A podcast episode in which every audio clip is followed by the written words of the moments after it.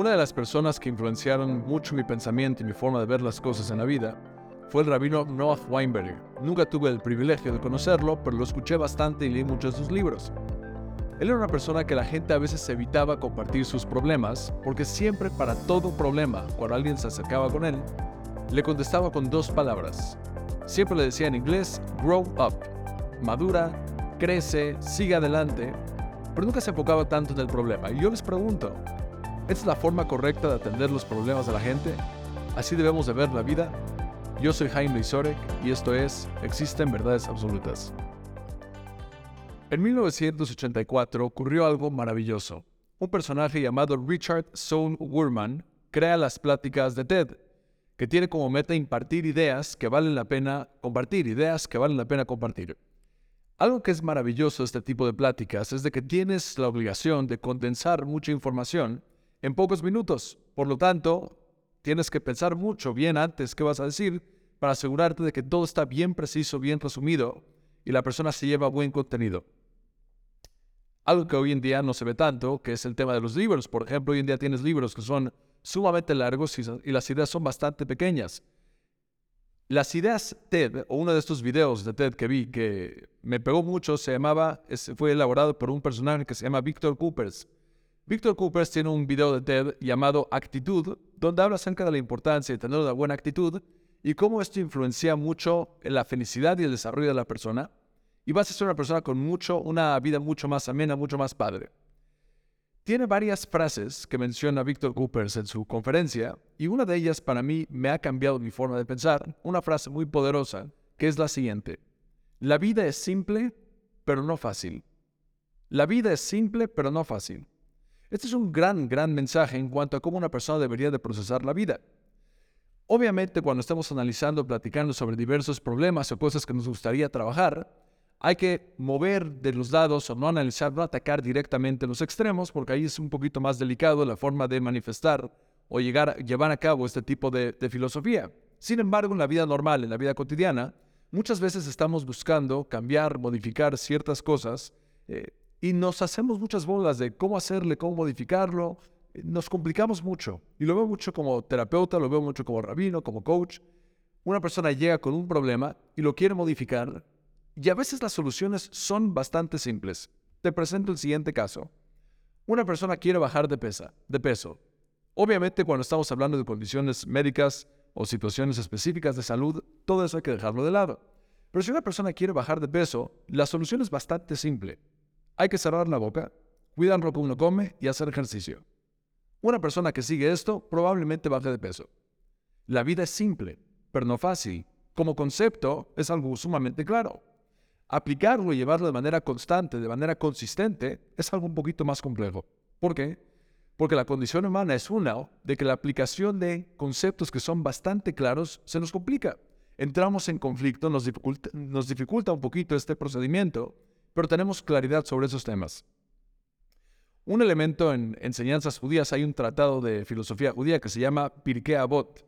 Se menciona algo fascinante, que es la, importancia de hacer, de, de enfocarte en las acciones y no tanto en el estudio.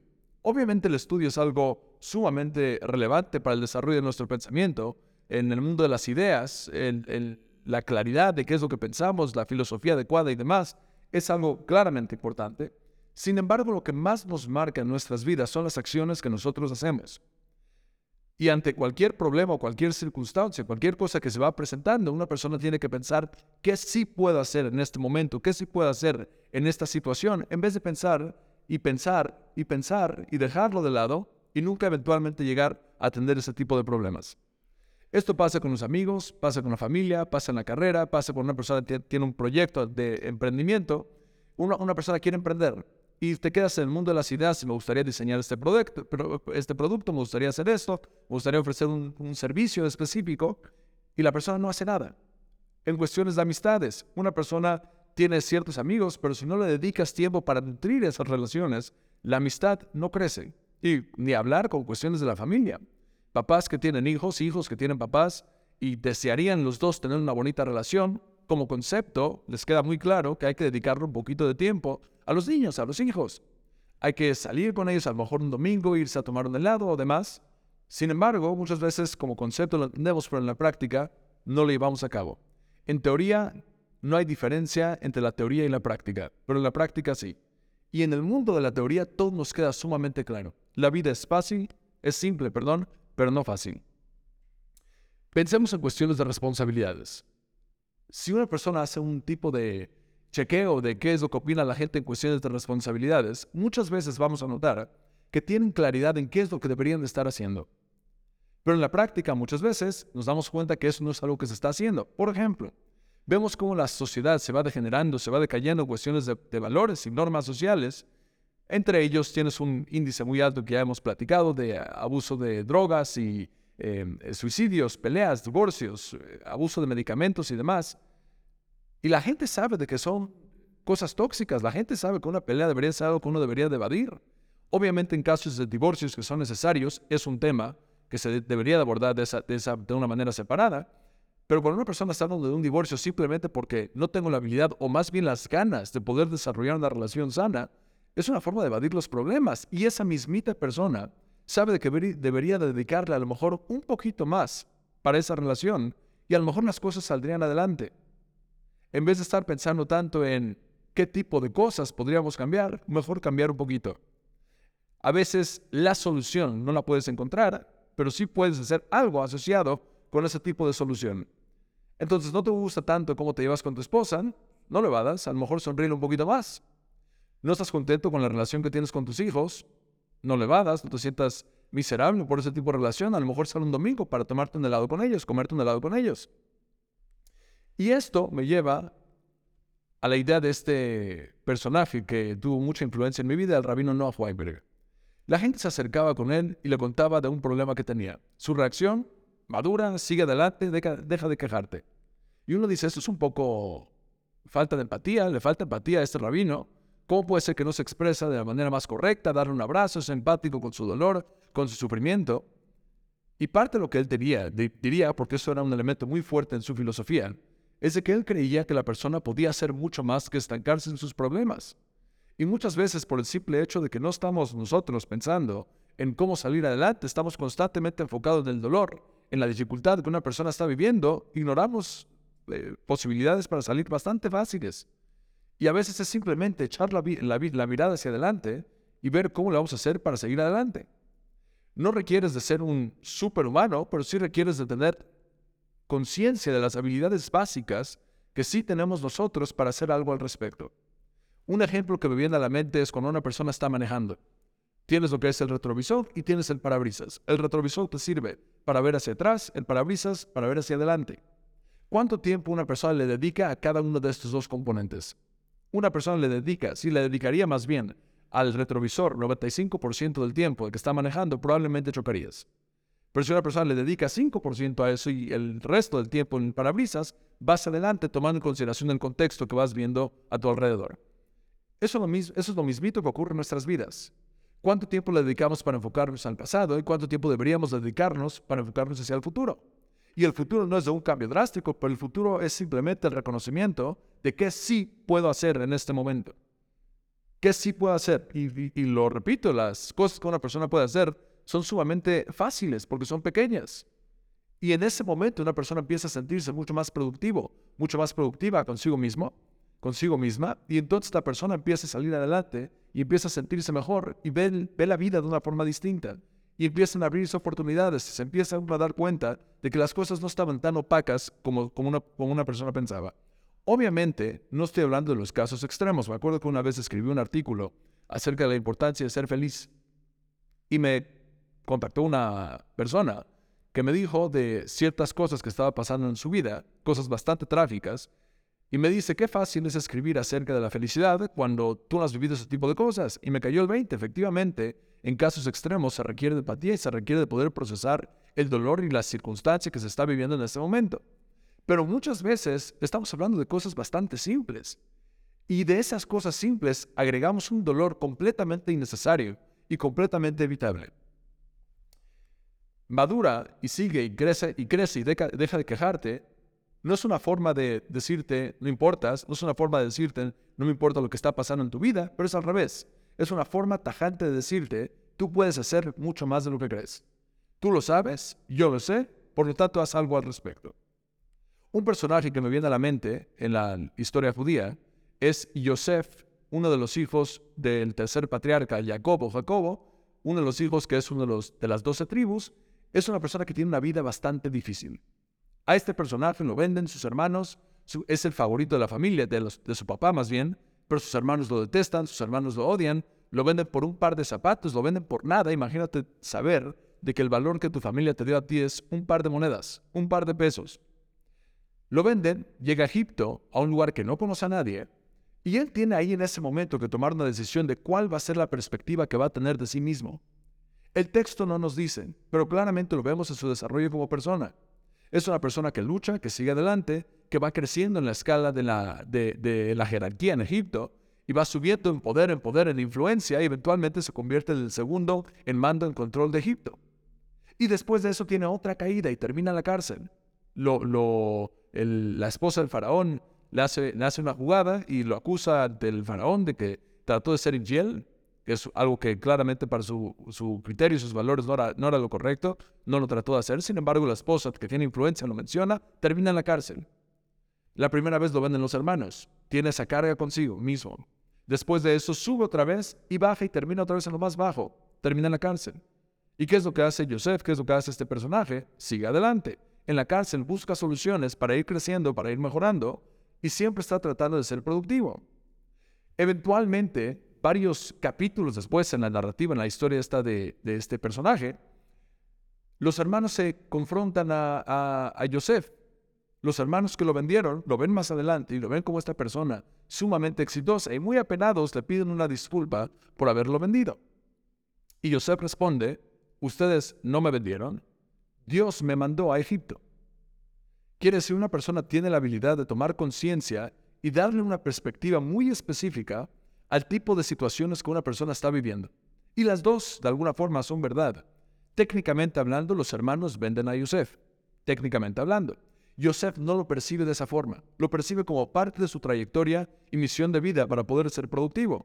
Y por lo tanto, cuando llega a Egipto, busca soluciones. Y cuando, cuando termina en la cárcel, busca soluciones. Y cuando se confronta con sus hermanos, retroactivamente vemos el tipo de filosofía que constantemente lo está acompañando para ser una persona que no se estanca en el pasado. Tiene toda la excusa para decir, viví un trauma, viví una, una situación sumamente difícil, y lo evita. Lo evita porque no le ve algo de productividad en ese tipo de filosofía.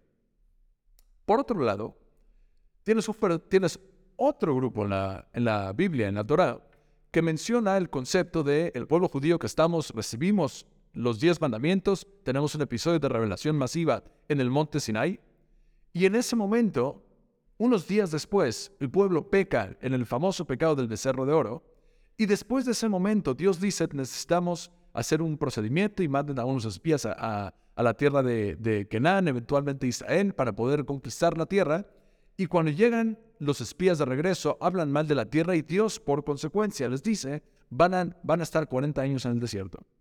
Una trayectoria que iba a durar un par de días, eventualmente después de esos episodios negativos que se van sumando, eventualmente Dios les dice, necesitamos hacer un cambio de plan, 40, días en 40 años en el desierto. ¿Cuál es el motivo por el cual ellos tienen que estar 40 años en el desierto? Porque hay mucha gente que Dios no considera que ameritan entrar a la tierra de Israel. Si no lo ves de manera positiva, no tienes ese derecho para entrar a la tierra prometida. Lo que es fascinante es de que cuando una persona analiza la historia, no necesariamente se trata de un castigo de parte de Dios. No necesariamente. A lo mejor también tiene que ver con una consecuencia natural de la forma de pensar del ser humano. Cuando un grupo de gente piensa de que simplemente no puede conquistar, no puede lograr, no puede hacer, la consecuencia natural de esas acciones es no poder hacerlo. Cuando una persona sí cree que puede hacer algo al respecto, entonces las soluciones se van dando. Y uno constantemente, constantemente, está lidiando con estas dos tensiones. ¿Hago algo al respecto? ¿No hago algo al respecto? ¿Me quedo en el desierto? ¿Pierdo la tierra prometida? ¿O simplemente busco cómo hacerlo para seguir adelante? Soren Kierkegaard, un filósofo existencialista, él decía que toda la meta de la filosofía es enseñarle a la mosca cómo salir de la botella. De alguna forma se trata de evadir todo ese tipo de acciones que nos están haciendo caer y caer y caer y caer y simplemente decir a la mosca, voltea para arriba y date cuenta que está abierto. Una persona quiere bajar de peso, hay que dar, darse cuenta de que hay ciertas acciones prácticas que una persona puede hacer. Fácil, no, pero simple 100%. Un personaje que hemos platicado acerca de él, Maimónides, uno de los filósofos más importantes en la historia judía, él habla acerca de un tema sumamente importante en el desarrollo de las personas. Él habla acerca de lo que él le llama el camino del medio, ni muy, muy, ni tan, tan. ¿Cuál es el mensaje de esa, de esa, de esa tesis que él desarrolla, ese ensayo que él desarrolla? Es de que, cuando una persona está buscando cambiar, mejorar, eh, modificar ciertos elementos de las características de los seres humanos, una persona, por ejemplo, tiene mucha flojera y me gustaría trabajar en la flojera, me quiero convertir en una persona mucho más proactiva, una persona mucho más productiva. Me gustaría ser, pero tengo flojera. ¿Cómo le haces para cambiar eso? Dice Maimonides. Muy simple. Empieza a dejar de ser flojo. Empieza a hacer acciones que te forzan a salirte de esa flojera. Una persona que es muy avaro, una persona tacaña, pero quiere dejar de ser de esa forma, quiere ser una persona mucho más, eh, una persona que da, una persona que le importa más a las demás personas. Dice Maimonides, quiere salir adelante, empieza a enfocarte en las demás personas, empieza a dar.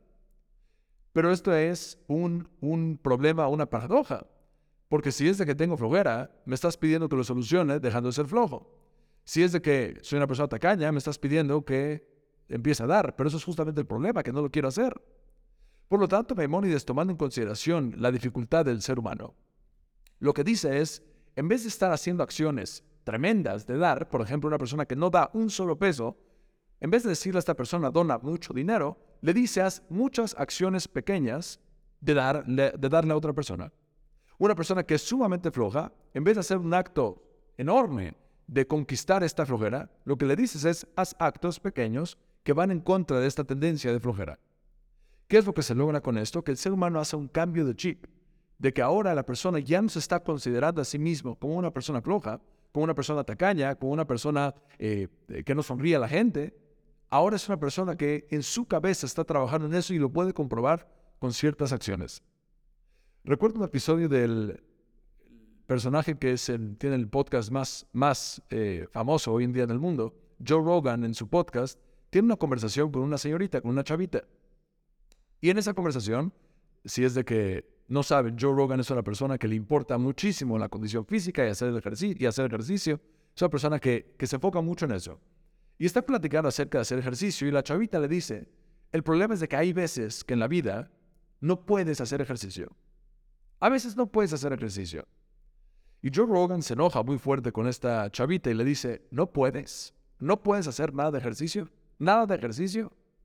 Le pregunta, ¿te puedes levantar y caminar al refri? Así le pregunta. Y la chavita dice, sí, eso sí puedo hacer.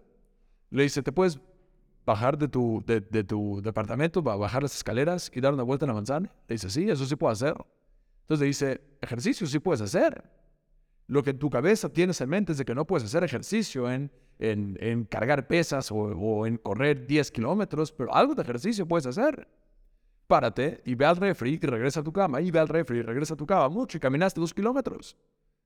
Salte de la casa y da una vuelta a la manzana y efectivamente hiciste ejercicio. Algo se puede hacer. Y cuando la persona hace ese cambio de chip, ahora me convierte en una persona sumamente productiva. No se trata, repito, en la parte de los extremos. Cuando se trata de condiciones de salud, cuando se trata de situaciones traumáticas que requieren de procesarlas, que requieren de, vivir ese dolor y enfatizar un poquito todas esas experiencias para poder procesarlo, hay que tomarse ese tiempo. Sin embargo, en mucho de la vida cotidiana, a veces simplemente nos, frenamos, nos paralizamos por cosas que, claramente podría tener una solución. Y evitar, fíjate en esto, evitar cada situación incómoda que se te presenta, te debilita y te genera inseguridad. Porque lo único que se está logrando es reforzando en la cabeza de uno mismo de que la persona no puede enfrentarme ante los problemas de la vida. Y constantemente la imagen que yo tengo de mí mismo o de mí misma es una persona que es incapaz de enfrentarse ante cualquier circunstancia en la vida. ¿Cuál es la definición de mi ser? De alguna forma pienso que soy una persona miserable, una persona que no da, una persona que no sonríe, una persona que no hace absolutamente nada productivo, porque estoy constantemente evitando los problemas. Sin embargo, cuando una persona sí los confronta y sí lo busca un acto pequeño, positivo, para hacer algo al respecto, el tipo de pensamiento que, le cambia a la persona es uno de seguridad, de empoderamiento, de reconocer que sí puedo hacer algo al respecto y por lo tanto cambia radicalmente en la forma de poder, desarrollar, de, poder desarrollarme en mi vida. La vida es simple, pero no es fácil. los pasos que una persona tiene que hacer para salir adelante son bastante simples. Grow up, madura, crece y deja de quejarte. Pero tienes que hacer algo al respecto y aprender a cumplir y a aprender a, a comenzar con simplemente cumplir nuestras responsabilidades básicas es un buen momento de cómo empezar. Yo soy Jaime Brisorek y esto fue Existen Verdades Absolutas.